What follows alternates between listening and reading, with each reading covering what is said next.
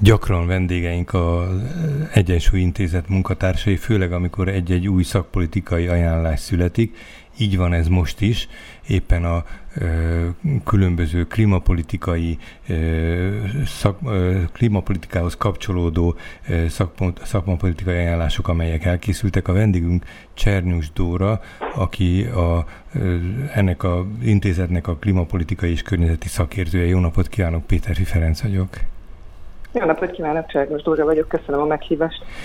Tegnap volt egy sajtótájékoztató, erről már meg is találtunk a, a, ennek az összefoglalóját mindig, ahogy itt a felvezetőben is próbáltam mondani, hogy mindig nagyon figyelemre méltó, ami az Egyensúly Intézet keretében összefoglalódik, és, és csomósodásaként szinte egy-egy nagyobb tanulmánynak állásfoglalásokat tesznek közé, és most is úgy láttam.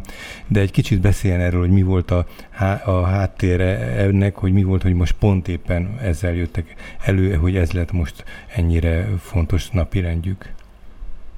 Hát köszönjük szépen az elismerő szavakat, és hadd keretezzem akkor egy kicsit a tegnapi, tegnapi eseményt.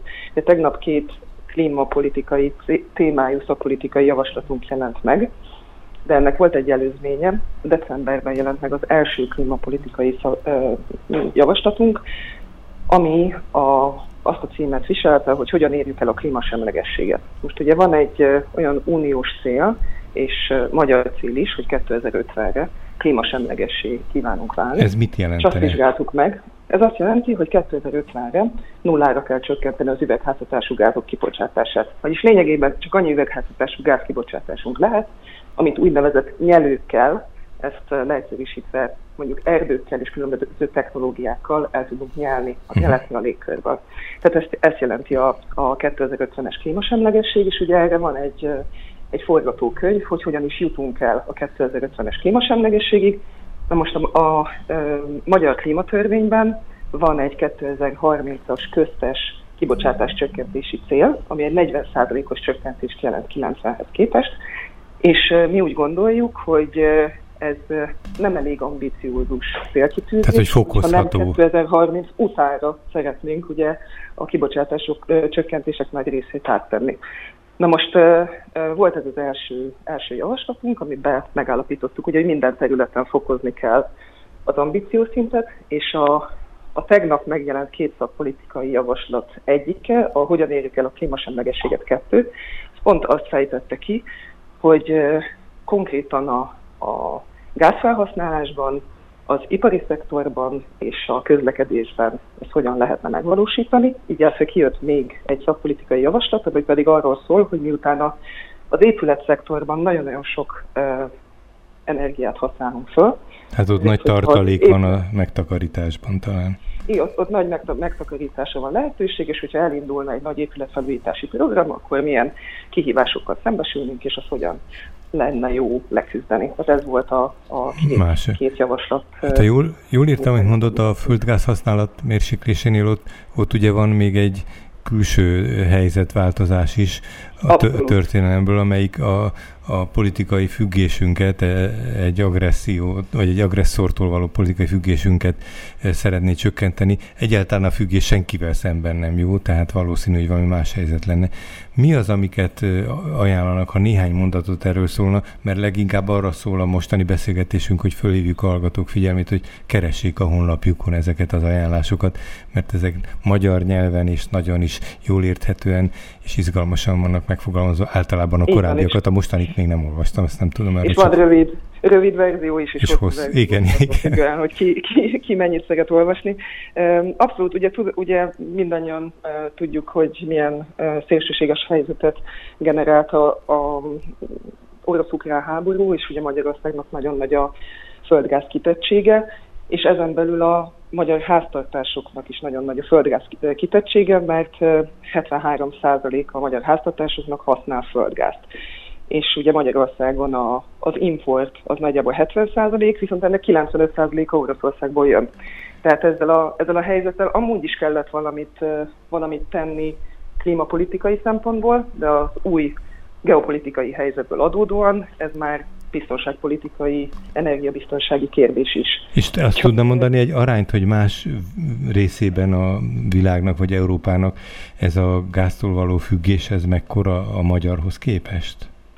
Hát úgy van, hogy 83% volt az EU átlag a, tehát a, az import gáz az EU átlagában 83% volt, viszont ott sokkal alacsonyabb az orosz importnak az aránya. Uh-huh. Tehát nálunk, nálunk a, a gáz importon belül szinte ugye 100%-os a, a, a, az orosz, orosz függés, ezért, ezért ilyen, ilyen uh, nehéz, nehéz a helyzet. És mit tehetnének És, a, mi, a háztartások? Na a háztartásokban azt, mi azt javasoljuk, hogy hogy induljon el egy olyan, egy olyan program, ami fokozatosan kivezeti a gázfelhasználást a, a háztartásokból. Kezdjük először azokkal a háztartásokkal, ahol csak sütésre és főzésre használják a gázt. Ugye itt már rendelkezésre állnak olyan technológiák, ahol villamos árammal lehet ezeket a, ezeket a, a gázos főzőlapokat, sütőket, sütőket kiváltani. Tehát a konkrét javaslatunk az az, hogy, hogy 2026-ig vezessük ki ezeket a sütésfőzésre használt, használt tehát a, a gázt az olyan háztartásokból, ahol erre használják. Uh-huh. A következő, vagy igaziból párhuzamos lépés az az, hogy 2025-től új építésű lakóingatlanokba ne lehessen már bekötni gázt, tehát ezzel segítsük ugye azt, hogy eleve kiszámítható legyen a piac, lehessen felkészülni arra, hogy 2025-től az új építésű lakóingatlanokban nem kötünk be gázt, a harmadik lépés pedig az lenne, hogy 2034-re az összes háztartásból kivezetjük a, a, a konyhából a, a, a gázt, és utána fokozatosan pedig a teljes háztartási gázfelhasználás lenullázása lenne, de úgy, hogy ezt ugye ütemezve, és 2030-ig szeretnénk, hogyha azt javasoljuk, hogy 200 ezer háztartást választunk el a gázhálózatról. A, a lakásokkal kapcsolatos felújításhoz kötődően más, úgy, úgy láttam itt egy érdekes kifejezés, a lakások mély felújítását használják, ami másfajta környezeti javítást is hozhatna. Tehát csak azért hozom most itt ezt szóba, mert ez egy kicsit a, a háztartások gáz használata mellett más háztartási változtatásokat is lehetővé tenne.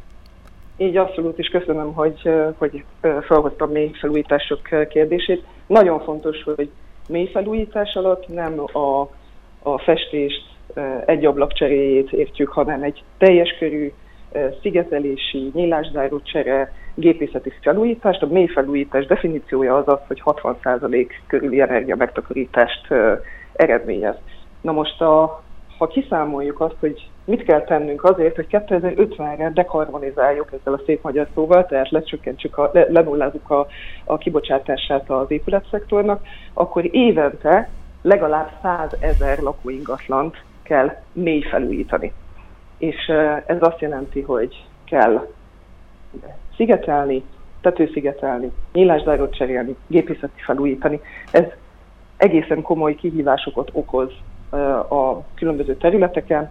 Egyrészt a építőanyagok árában, a munkaerőhiány kezelésében ez az egyik terület, a másik a villamosenergia hálózat kérdése, ugye, mert hogyha egyre több napelemrendszer lesz, háztartási napelemrendszer, akkor ugye a villamos hálózatnak ezt bírnia kell. A harmadik terület pedig a szociális kihívások, ugye, hogy ez hogyan lesz megfizethető, a lakhatás hogyan lesz megfizethető, az ingatlan árakra ez milyen hatással van, és mi azt mondjuk, hogy ezek a rövid távú kihívások valóban ott vannak, ha elindul egy ilyen nagy lakásfelújítási program, de beszéljünk róla, és javasoljunk megoldásokat. És az, a legfőbb megoldás egyébként, amit javaslunk, az az, hogy egy kiszámítható lakásfelújítási program e, induljon el, ami kormányzati ciklusokon átívelő, és így a piac számára kiszámítható, hogy akkor nem két év múlva más e, fog megváltozni a, a támogatási rendszer, hanem akkor 10-20 évig nehogy Isten 30 évig lehet tudni,